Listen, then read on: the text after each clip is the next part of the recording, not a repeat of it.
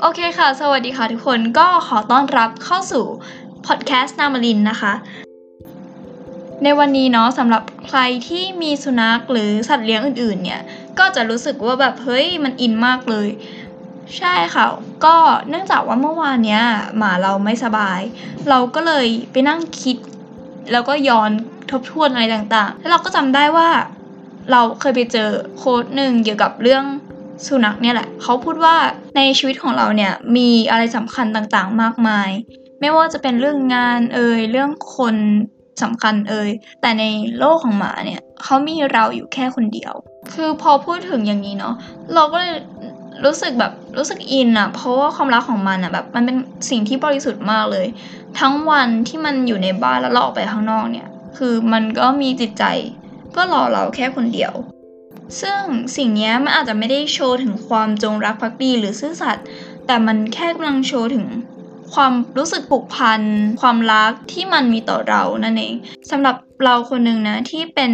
คนเลี้ยงหมาอย่างเงี้ยเรารู้สึกว่าสิ่งที่เราได้มุมมองจากการที่เราเห็นมันเนี่ย มันมีมุมมองหลายอย่างมากมายที่สอนเรา อย่างเช่นแบบในชีวิตของเรา เราอาจจะไม่ได้ต้องการอะไรมากมาย เราจะแค่ต้องการทำในสิ่งที่ชอบ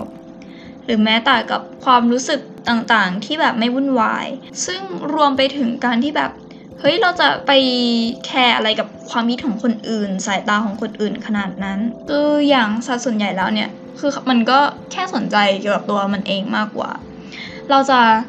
ลองเล่าเรื่องหนึ่ง เรื่องเนี้ยคุณพ่อเคยพูดกับเราตอนที่เราเด็กๆ คุณพ่อถามเราว่า ถ้าสมมติว่าพ่อ จับเราเข้าไปขังไว้ในห้อง ในห้องไม่มีอะไรเลยนะ ขังอยู่ไว้ประมาณสักหกชั่วโมงอย่างเงี้ย พอลูกออกมาลูกจะทำยังไง เราก็เลยบอกไปเลยว่า เออ ก็ต้องโกรธไง ทีนี้คุณพ่อถามต่อว่า เออ แล้วเกิดพ่อจับหมาของเราอะเข้าไปขังไว้หกชั่วโมง สิ่งที่มันออกมามันจะทำยังไง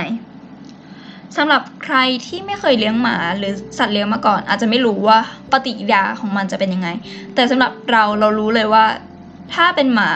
พอมันรู้ว่ามันได้ออกจากห้องมันจะดีใจมาก นั่นมันทำให้เราฝังใจอยู่กับโค้ดนี้มาตลอดเลยว่าแบบ เฮ้ย มันคืออะไรอะ่ะ มันกำลังจะสื่ออะไร และสิ่งที่เราเรียบเรียงมา ในในความรู้สึกของเราก็คือ คือการกระทบแล้วไม่กระเทือน ถึงแม้ว่าเราจะเจอเรื่องราวอะไรต่างๆ ขึ้นมา แต่ว่าอย่าให้มันกระเทือนเข้าไปถึงความรู้สึก ถึงจิตใจของเรา มันมันแน่นอนอยู่แล้วล่ะค่ะว่ามนุษย์เนี่ยมันมีการตอบสนองกับสถานการณ์ต่างๆ แต่ว่าอย่าให้มันกระเทือนเข้าไปถึงข้างในเนาะและอันเนี้ยก็เป็นสิ่งที่เราได้มาจากการมองสุนัขเราเลยเนี่ยแหละ คือมันไม่ค่อยสนใจใครเท่าไหร่เนาะ มันจะค่อนข้างสนใจว่ามันทำอะไร มันคิดอะไร มันอยากได้อะไร มันก็มีเท่านั้น ความจริงอามาอาจจะไม่ได้คิดอะไรเลยด้วยซ้ำฉะนั้นวันนี้สำหรับใครที่ ที่รู้สึกว่าเฮ้ยชอบอันนี้เราก็รู้สึกดีใจมากเลย เพราะว่าเราพยายามที่จะเรียบเรียงออกมา ให้เป็นคำพูด เพราะว่ามันเป็นความรู้สึกที่ค่อนข้างแบบยากอะที่เราไม่รู้จะบอกยังไงเหมือนกัน แต่ว่าใครที่ไม่เข้าใจเราขอให้ลองกลับไปฟังอีกรอบนึงนะ ฉะนั้นเราก็ขอฝากพอดแคสต์ของเราไว้เพียงเท่านี้ละกันมาพบกันพรุ่งนี้นะคะ ขอบคุณค่ะ